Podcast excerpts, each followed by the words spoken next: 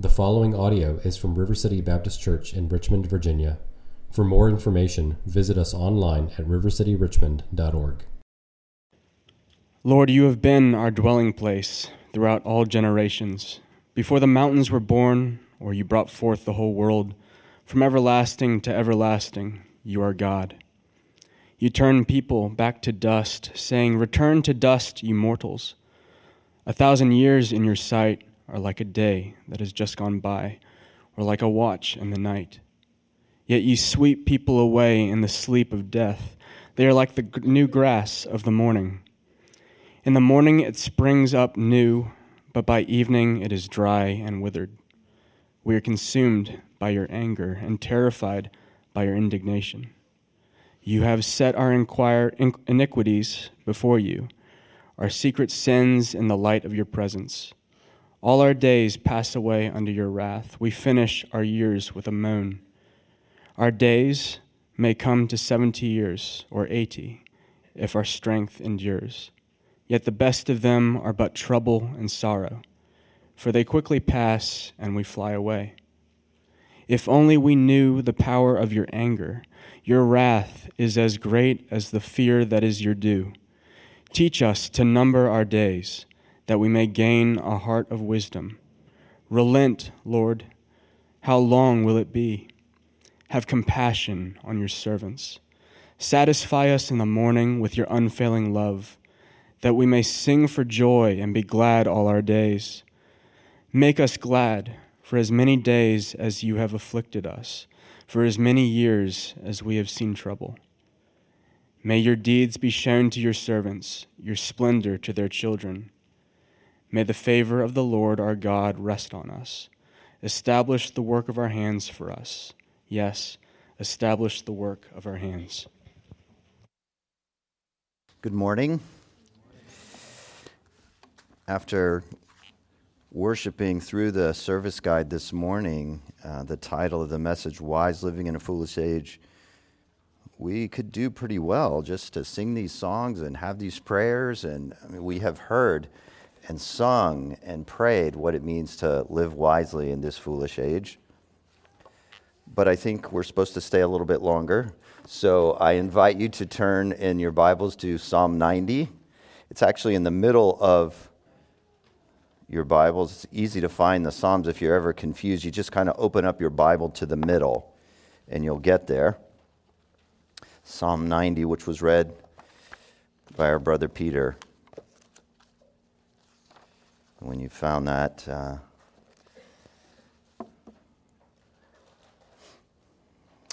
I'd like to pray briefly. Our great God and our Father, the everlasting and eternal Father, Son, and Holy Spirit, I ask now that the words of my mouth and the meditations of all of our hearts would find acceptance in your sight, O Lord. You alone are our strength, our dwelling place and our Redeemer. Through Jesus Christ we pray. Amen. So, I had a physics teacher in high school, and I don't remember much about physics besides E equals mc squared. I don't even know what that means. But as a 15, 16, 17 year old, that's who was in our class, we were pretty impressed when he said things like this Kids, life is hard. And the sooner you realize that, the easier it will be. That's an interesting narrative. There's something true about that, probably. It's not the whole story, though, but there's something there. I'm certain some of you, maybe even many of you, don't need to be told that life is hard. It is hard for you every day. Daily, there are challenges in our marriages, in our work. Perhaps we've lost loved ones. Perhaps we ourselves are dying a, and will be dying soon and have a, an illness that troubles us. The reality of life in a broken, fallen world kind of hits us every morning.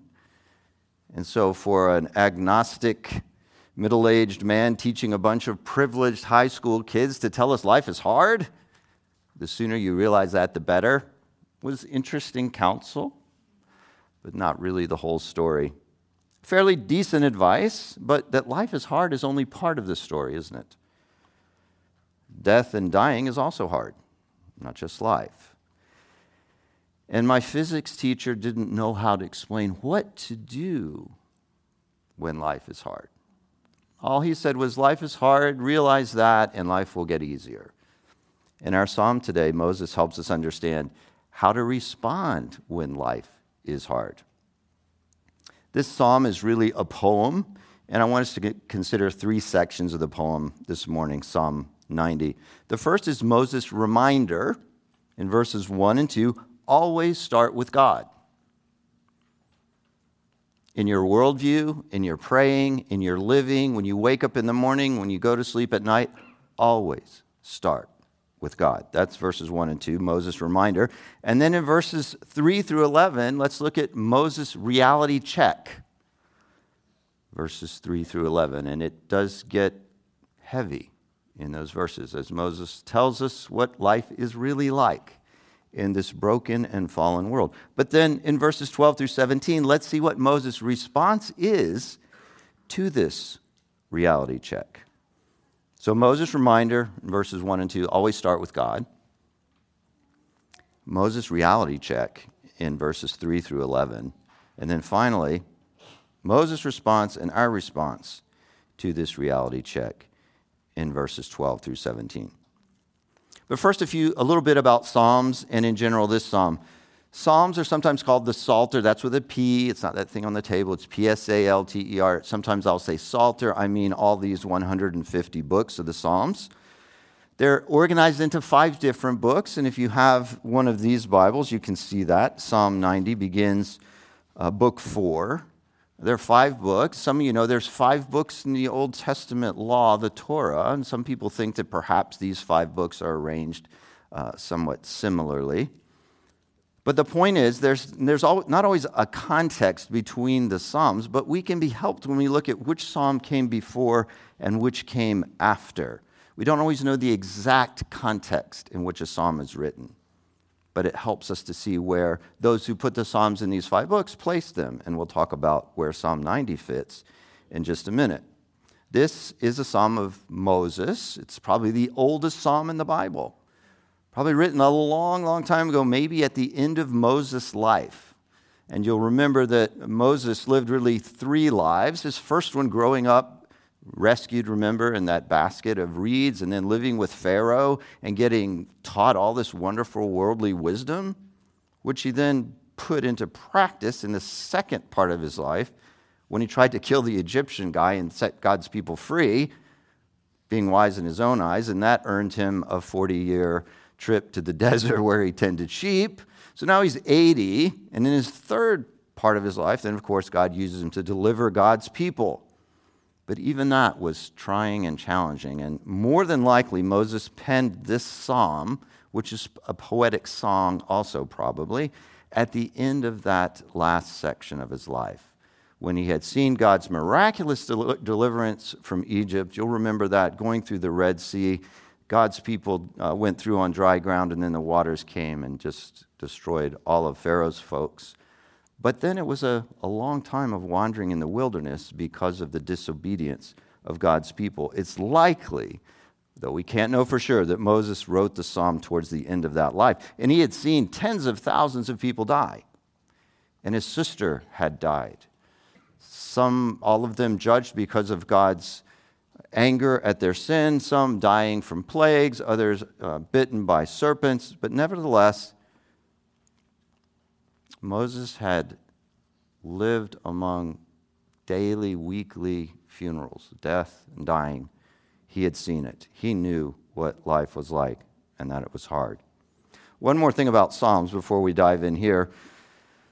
The Psalms are poetry, and those of us who read, or maybe there's some who write poetry, know that poetry is intended to evoke in us passion, emotions, feelings. And it's often the images that are strung together that help us experience or imagine what the poet is saying. And that's true in this psalm as well. And in Hebrew poetry, often there are two pieces or two parts to a line. There's the first part, and the second part kind of expands upon that first part, or sometimes there's the first part and the second part is, is exactly stating the same thing, just in different words. Let me show you that. It's not going to take a long time on it, but perhaps it's interesting to some of you. Synonymous parallelism, parallelism in verse 16, just cast your eyes down there.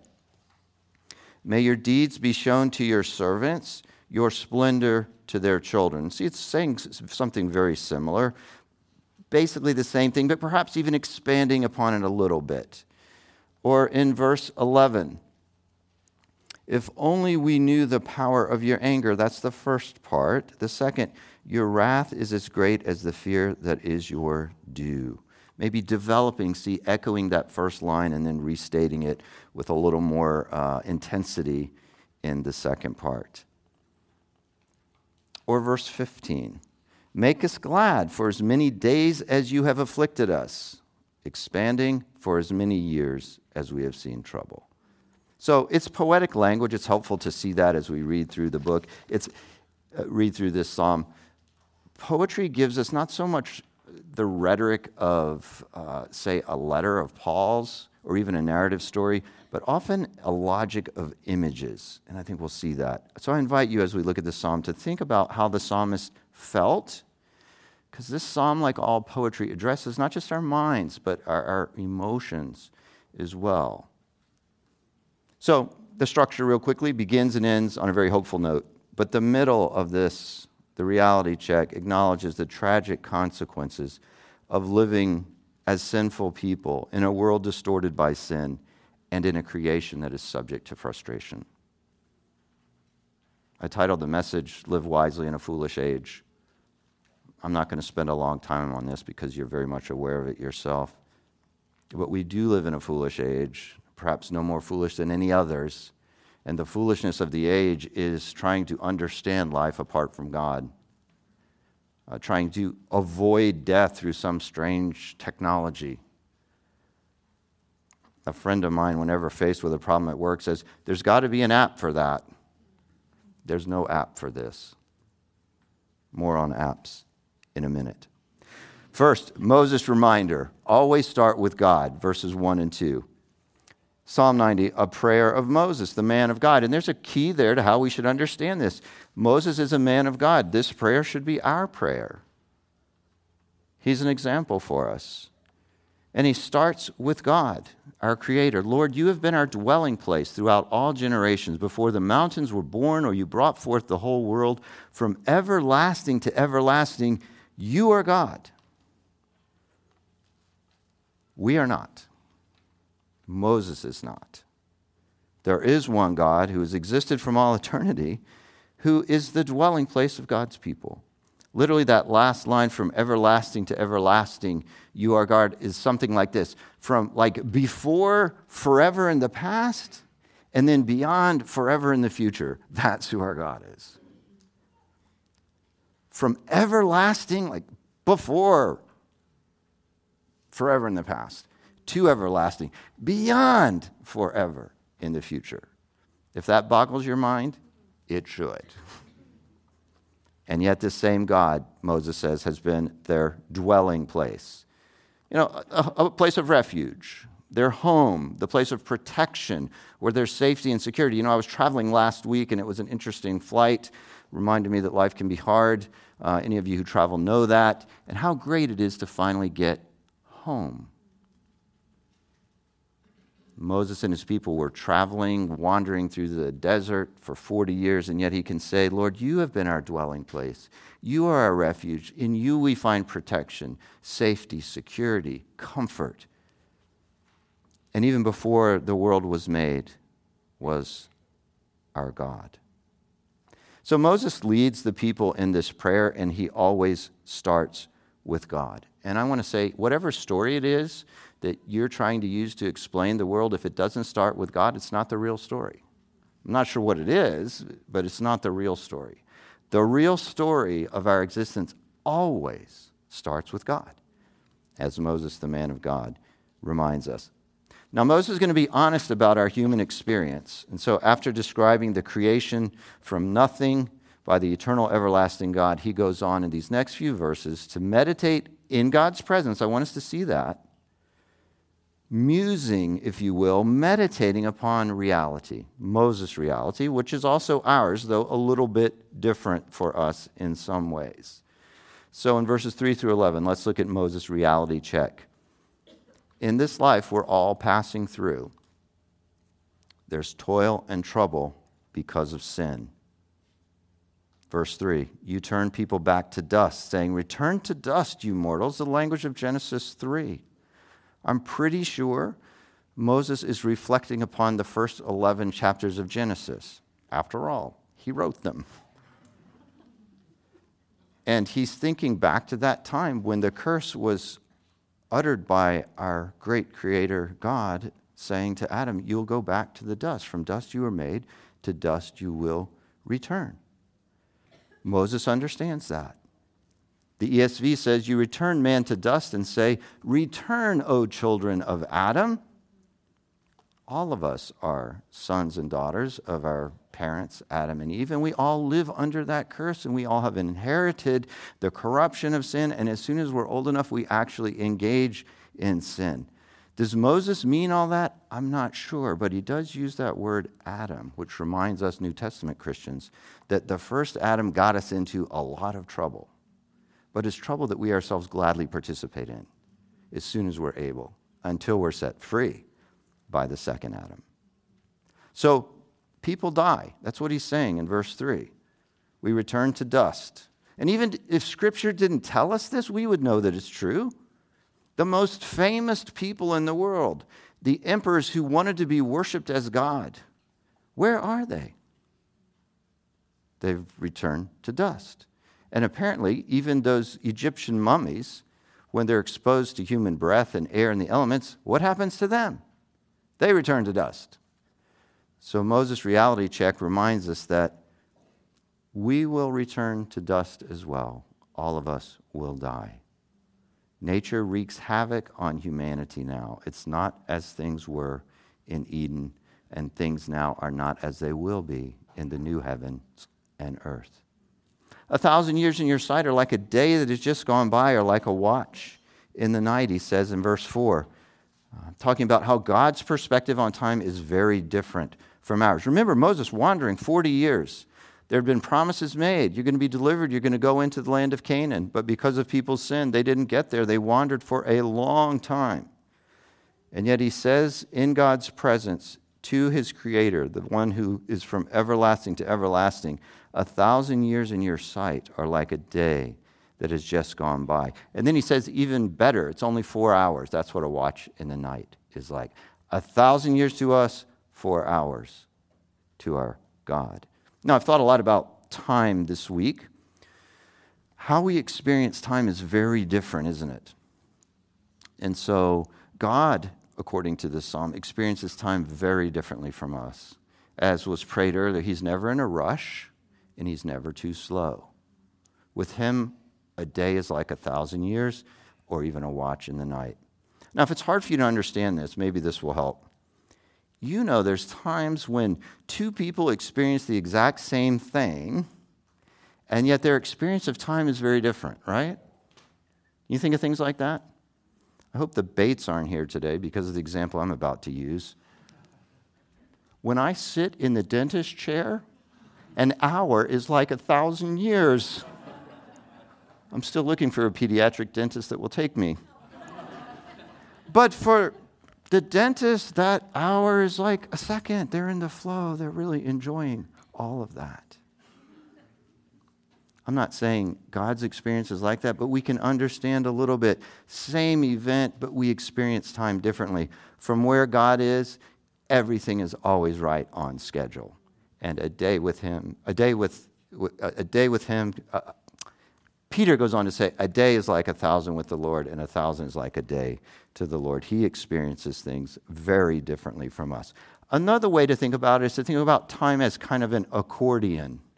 And especially when we read our Bibles, there are promises made, even back in Genesis 3 and other places, that kind of look forward into the future and, and yet fold time in so that the prophets see that time as though it's kind of folding in like an accordion. Um, God sees things differently when it comes to time than we do. He goes on to say, You sweep people away as in a flood, is what the ESV says, or maybe it's in the sleep of death. They're like the new grass of the morning. In the morning it springs up new, but by evening it is dry and withered. There is a bit of a translation problem there. I don't think it matters a whole lot. But if Moses is writing about the flood, it makes sense that he's still reflecting on Genesis 1 through 11. Sin, the fall, things get really bad, and then actually everyone except Moses and his family is wiped out. He goes into the ark, a dwelling place that God's provided for him, and he's protected and kept safe. Then he comes out, and life starts again. But if he's talking about the grass there, He's probably speaking of that grass in the desert, which in the morning, because of the dew, looks like it's going to make it, and then the hot sun comes, and then it's all withered away by the evening. And he's saying that's what our life is like. We're here today and gone tomorrow. In the morning, we spring up new, but by evening, we also are dry and withered. The reason for this Moses says, is because of God's anger at sin. And again, this is not a story that you will hear uh, in our foolish age. And yet, Moses is quite clear, as is Paul. The rest of the Bible makes it very clear that the whole creation groans in frustration, that God subjected it to that because of his anger at all that is evil, including our sin. Moses says, speaking very particularly, of course, of Israel's disobedience and says, We are consumed by your anger and terrified by your indignation. But of course, we are not in the wilderness with Israel, and yet we also have sinned. And the New Testament tells us that God is, um, that we are God's enemies because of our sin, and He is angry with our sin. The good news, of course, is that the New Testament also says, if while we were God's enemies, we were reconciled to him through the death of his son, how much more, having been reconciled, shall we be saved through his life? But here it is. This is a bracing reality. It is a reality check. We go through life. It's easy to forget that God is angry with sin and sinners.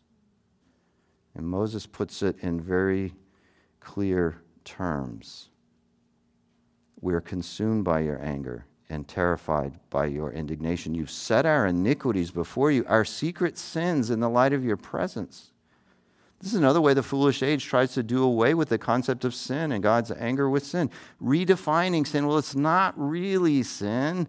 Or if I do it in the dark, no one will see. Or I have a right to privacy as long as no one else is injured by my behavior. Certainly, God's not angry with it. That's just not the real story.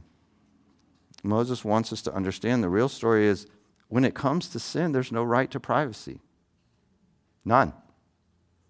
And would Moses know this? He snuck away trying to kill that Egyptian in private, and he ends up spending 40 years uh, tending sheep because God saw, and God was angry, and God punished him. Now, the good news for us, as we prayed in First, in, uh, First Peter or Second Peter this morning, is that God is delaying His judgment now that Christ has come. And we don't live in, under the Sinai covenant as Moses and the people did. Under that particular arrangement, it was really clear do this, and things will go well, do that, and there will be judgment. And the judgment was often not delayed, it came fast, like that. That's what was happening in the wilderness. God's people sinned, the plagues come, and that's it. Uh, that's not how we, the situation under which we live today.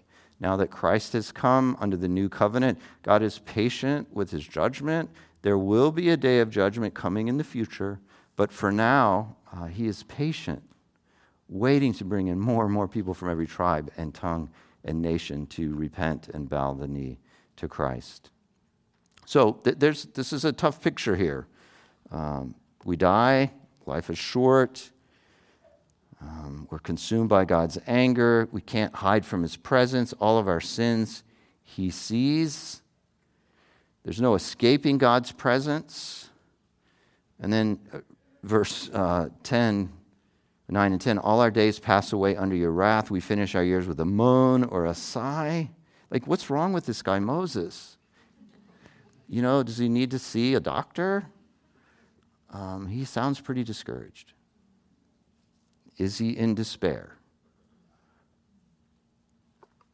Our days may come to 70 years, he says, or 80 if our strength endures, but the best of them are but trouble and sorrow, for they quickly pass and we fly away. Where to turn when the reality of life and death make us groan and sigh with sadness like Moses? Here's a guy in the third part of his life, probably approaching his death, who's seen a lot He's lived reality. Daily waking up and seeing yet another person or group of people or family dead as they wander through the wilderness, burying them, moving on. Sure, there was the manna, but there was also the death and dying. And our foolish age, we try to get away from these ideas of death and just don't, let's don't talk about this stuff. It's not fun for me to stand up here and talk about this. But here it is in God's Word. We have to deal with what God's Word says. Our foolish age tries to deal with death and dying in ways like this. Does anybody have the Lives On app? Probably not, because it's dead. But it's kind of interesting. It was in beta testing several years ago. Here's what it was for it's amazing how foolish we can be. It was designed so that you could tweet from the grave after you die you know, AI would pick up what you're tweeting now, you pay some money, and um, the tagline is when your heart stops beating, you'll keep tweeting. I mean, is that, that's crazy. Yeah, it'll just like figure out what you would say if you were alive, and people can read your tweets even though you're dead. That's pretty foolish. Um, it's trendy, of course silly, if not foolish. But when I looked this week to see if Lives On app was still out there, guess what? it's dead. it was in beta testing. I guess it didn't make it through to the 1.0 version. Crazy. Moses the psalmist wouldn't direct you to an app, technology, to yourself, to some false religion. Moses would direct us to our great God and to his word. We sigh, we moan, the creation groans, things don't work quite right in real life. Uh, our lives can be awfully sad, they're definitely short. There's even frustration and failure in this life. But the real question for all of us is so, what do we do how do we respond to the reality that is life is short, it's challenging, we're all going to die because of sin, and unless we're in Christ, we will experience God's anger against our sin. Moses tells us the right thing to do in verses 12 through 17. Moses' response to this reality check, and I wanted you to hear this clearly. His experience was not a walk in the park. Go through and read Exodus. This guy had seen a lot. He had experienced some difficulty. His life was hard, and he'd seen a lot of people die, including his sister had just recently died. But what does he do? He turns or returns to God. He started with God, as we always should. And then in verse 12 through 17, let's see his response. Teach us to number our days, he says that we may gain a heart of wisdom. Now, that word heart is interesting. It's really referring to kind of the nerve center, the control center of our human life. So it's not just our feelings or emotions and affections, though it is that. It's also our thoughts and our motivations. I think what he's saying is teach us to number our days so that we can be wise people in what we think and feel and what motivates us and what satisfies us. And I think that because of what he goes on to say in the following verses. I'm not exactly sure what he means by teach us to number our days, other than remember that as soon as we're born, we will eventually die. That our lives are not forever, that we are frail, that we are mortal, and that we are finite. So remember that so that you can live your life wisely. Maybe he means what Paul says make the most of every opportunity because the days are evil, redeem the time. Or maybe Paul's commenting on this verse. I'm sure Paul was familiar with Psalm 90. much more familiar than I am. so teach us to number our days, is his response, that we may gain a heart of wisdom. He doesn't say, let me get away from this reality. Let me invent something else. Let me push God to the bottom and suppress the truth. Let me turn to myself or read some self help book or get an app or work on technology. Life is hard. I can't deal with it. God cannot help me. On the contrary, what he does is he turns to God and says, Teach us, not just me, teach us, God's people, to number our days that we may gain a heart of wisdom. It says, Relent or return is what the ESV says in verse 13. Lord, how long will it be? Yeah, he's lamenting, isn't he? There are lots of Psalms of lament. Things are not as they should be. He's honest about reality. He says, How long, O Lord? It's been 40 years in the wilderness.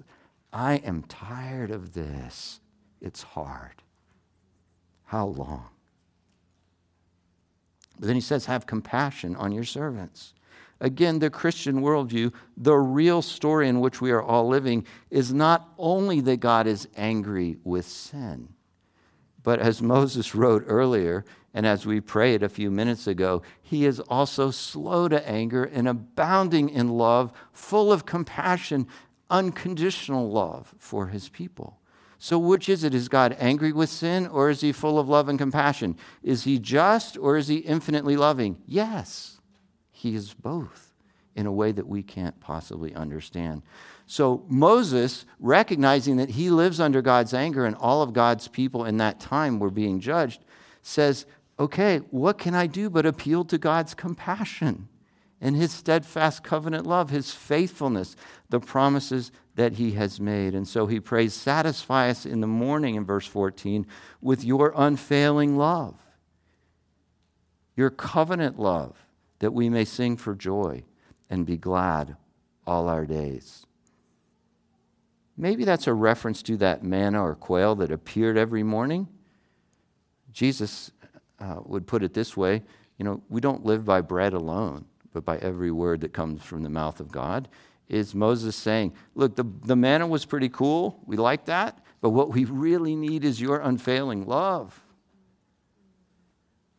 Make us glad, he says, for as many days as you have afflicted us, for as many years as we have seen trouble. It's a wonderful response to what is a pretty challenging reality in which we ourselves often find that we are living. This is also our hope. We do know pain and suffer, suffering, but we know that joy will come in the morning for the one who is in Christ looking to him. Satisfy us in the morning with your unfailing love. I know what Moses meant by that. We probably mean something a little different these days. I don't know if Moses could see as far as we can see. We can look back and see that Jesus Christ came and lived a perfect life. He died a perfect death. He rose a perfect resurrection in the morning. He's called the bright morning star. Previously, Moses had said, You sweep men away as in the sleep of death. Well, sleep metaphorically being our death. Well, when do you wake up? Most of us who don't have a shift job, we wake up in the morning. So I think we'd be right as Christians to say, Satisfy us in the morning with your unfailing love, is not unlike saying, Come, Lord Jesus. Rescue us from this world. Take us into the new heavens and earth. Begin to rule and reign over your creation, which belongs to you. You alone can satisfy us. It is your unfailing love. And then we sing for joy. I don't know if you've noticed in the Bible, it's really interesting to me. When God's people are saved and rescued, what do his people always do? They sing for joy. You'll see that pattern again and again. God comes in, he saves his people, and the response is singing for joy. That's what we see in the New Testament. That's what we've done today. Those of us who know Christ, we have sung for joy. And what do we see in Revelation? Singing for joy, singing a new song. And so, when confronted with hard realities, Moses helps us understand we look to the Lord to satisfy us, and we sing for joy, and we can be glad all our days. And verse 15 and 16 are interesting. Make us glad for as many days as you've afflicted us, for as many years as we have seen trouble. This may remind some of you of some verses that Paul wrote in 2 Corinthians 4, where he says, Our light and momentary troubles are achieving for us a glory that far outweighs them all. Those of you who are paying careful attention will notice that Moses simply says, Okay, here's, um, yeah, our afflictions, we'll set the tare there and then we'll put on the gladness you're going to give, and it'll still be zero. Like just balance. And that's pretty good. I mean, I settle for that. Paul does him so much better, right? He says, these, these light, he set the tare on the afflictions. Whoa, here comes the, the, the glory. Here comes the gladness, just totally outbalancing, outweighing the afflictions and the troubles. Make us glad for as many days as you have afflicted us, as many years as we have seen trouble. May your deeds be shown to your, shown to your servants in verse 16. Literally, your work, your splendor to your children. May the favor of the Lord our God rest upon us. Establish the work of our hands for us. Yes, establish the work of our hands. Those of you who have been attending the Gospel at Work Sunday School, uh, I've heard this already. But work is challenging and, and it, it's frustrating, and things don't always go the way they should. It's a broken world, we're broken people. And yet, Moses would have us commit our work to the Lord and turn to Him and pray for Him to establish the work of our hands. As we turn to God and trust of Him, our work can be meaningful. But verse 16 says, May your deeds be shown to your servants, your splendor to their children, Moses is turning to God and saying, Do something extraordinary to rescue your people. I'm not sure Moses could see this far into the future, but as we look back and look into the future, we can understand where is it that God has most clearly shown his powerful work to his people? In the person and work of our Lord Jesus Christ.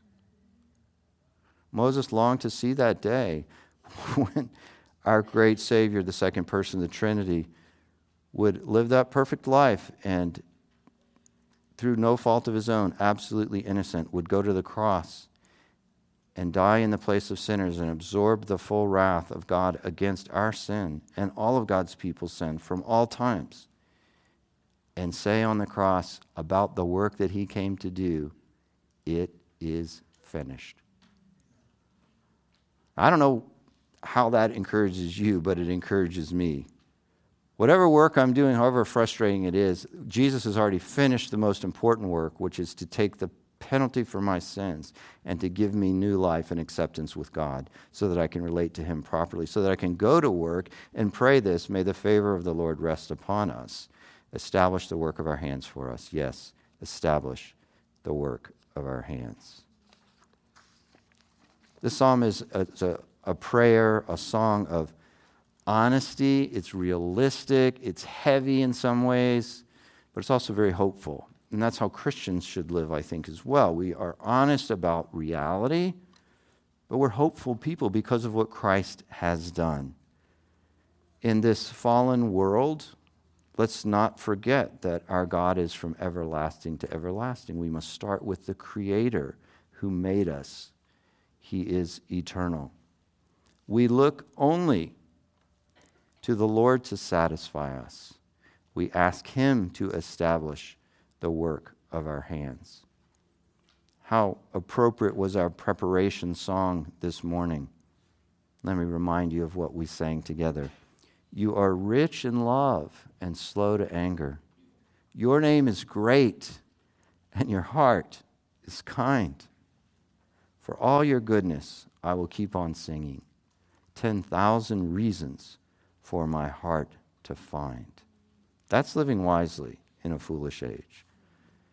And in the second Peter that we prayed over, what kind of people ought we to be in light of the fact that reality is hard and that the whole creation has been subject to frustration and that all people are under God's judgment that we'll only find hope in Christ, that we will all die, that we should pray, Return, come, Lord Jesus. What kind of people ought we to be? asked Peter. We ought to live holy and godly lives as we look forward to the day of God and speed its coming. We are looking forward to the new heavens and the new earth.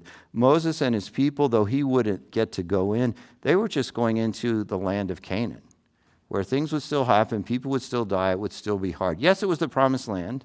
Yes, it was, the, it was part of God's purpose, but we look forward to a new heavens and a new earth where there will be no more sickness or sorrow or suffering or death or dying. And I like to think that every bit of our work will be productive. The batteries will never run out. The toner will always be in the copier, or whatever it might be. We'll sing in just a few minutes what Matt has been showing us in Paul's letter to the Philippians. He will hold us fast. And if you hear what Moses is saying and think, it all depends on me, let me just do my very best to, to make life work, then you haven't understood what Moses is saying. Our job, our role is simply to turn to God in trust and to seek Him and to ask Him to satisfy us, to cast ourselves upon His unfailing love. He will hold us fast. When reality hits us like a ton of bricks, when I fear that my faith may fail, Christ will hold me fast. When foolishness looks appealing, when the tempter would prevail, he will hold me fast. I could never keep my hold, for my love is often cold. He, he will hold me fast. Can you see that in a slightly different but nevertheless similar way? That's what Moses is asking us to do showing us turn to God when reality hits us hard. Psalm 90 is a real and honest prayer by a real man of God who knows that life is short and life is hard and death and dying are also hard. But he wisely turns in hope to God. There are plenty of unreal stories out there, narratives about why life is hard, how the universe came into being, how to make the best of life that is, as Thomas Hobbes said, largely true, nasty, brutish, and short. In which story are you living? When reality bruises and blisters our souls like the desert trekking that must have blistered the feet of the wandering Israelites, newly freed from Egypt, yet dying off by the tens of thousands. Then is now there are only two options turn to the one true God and trust, or turn away from him. To false gods and foolish idols, relying on yourself, thinking that somehow you can solve the problem of God's anger with your sin thinking that perhaps you can hide your sins, though Moses makes it very clear there, are no, there is no such thing as secret sin when it comes to God. It's an oxymoron. Or you turn to false religion, somehow let maybe, yes, life is hard. Oh, sure, there's probably a problem with God, but I can fix it myself. That's what all false religions are about trying to fix a problem that only God can fix and that He has already fixed for those who will put their trust in Christ. That, my friends, forgive me for sounding disrespectful, disrespectful, is foolishness. To say to God, look, what you did won't work for me. I got this. That wasn't really necessary. All that stuff with Moses and then David, prophets, virgin conception, the birth of Jesus, like his temptation in the wilderness, going to the cross. I don't, I don't really need that. I've got this. That is the most foolish attitude you can imagine. And one day, if that's what you're believing, reality will hit you much harder than the reality we've just described here. So don't be foolish, be wise, turn to God. Christ has done everything necessary to bring you to God, to solve the problem of sin in your life. And He's gone to prepare a place for those who put their trust in Him. He makes it not only possible, but he makes it certain for those who believe in him and turn from their sins and say, I cannot make life work apart from God. Which takes us back to that first verse. Are you trying to make life work apart from God? That's not a wise way to live. So, Psalm 90 starts with God and finishes with God. It's hopeful, it's honest, and then it's hopeful again. I kind of like that. Is that a, a, an honest sandwich, maybe? Hopeful, honest, hopeful.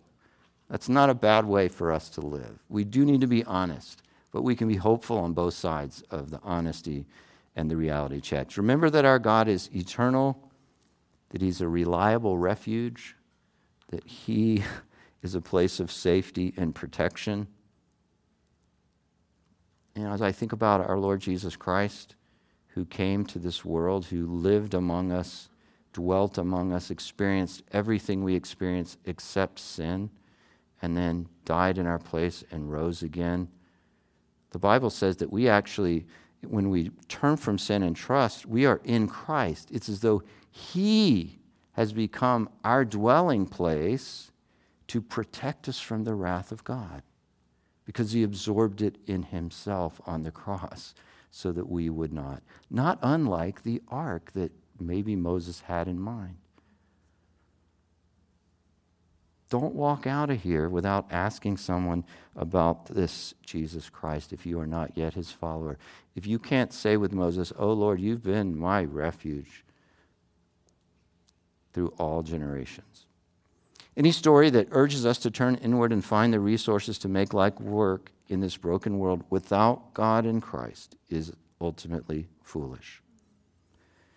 You might read stories about trusting in self and money, false religion, maybe apps. I could have gone on about that. But this is only so much foolishness and turning away from the wisdom that God freely offers us in His Word and most clearly in the person of Jesus Christ. That same God, the only real God and Creator, Moses' God and our God, is abounding with steadfast love and compassionate forgiveness toward all those he enables to turn and trust in him. Without the Bible's understanding of reality, we won't live wisely in this sin scarred and broken world. Turning away from God is never wise, it's always foolish. And so, a word to those of us who are Christians. We maybe have made that decisive turn and put our faith and trust in Christ, but likely there are times when the reality of life, the shortness of life, the difficulty of work, work the challenges of broken people, challenging marriages, families, suffering, sadness, death, and dying. When that reality check hits us hard, where do we turn? Matt has urged us in his prayer this morning that we should gently admonish one another and we should encourage each other regularly. The writer to the Hebrews says, encourage each other every day so that you won't be hardened by the deceitfulness of sin. And you know what period in history he has in mind? The same one that Moses is writing about here. The people in the wilderness who grumbled and complained when things got hard.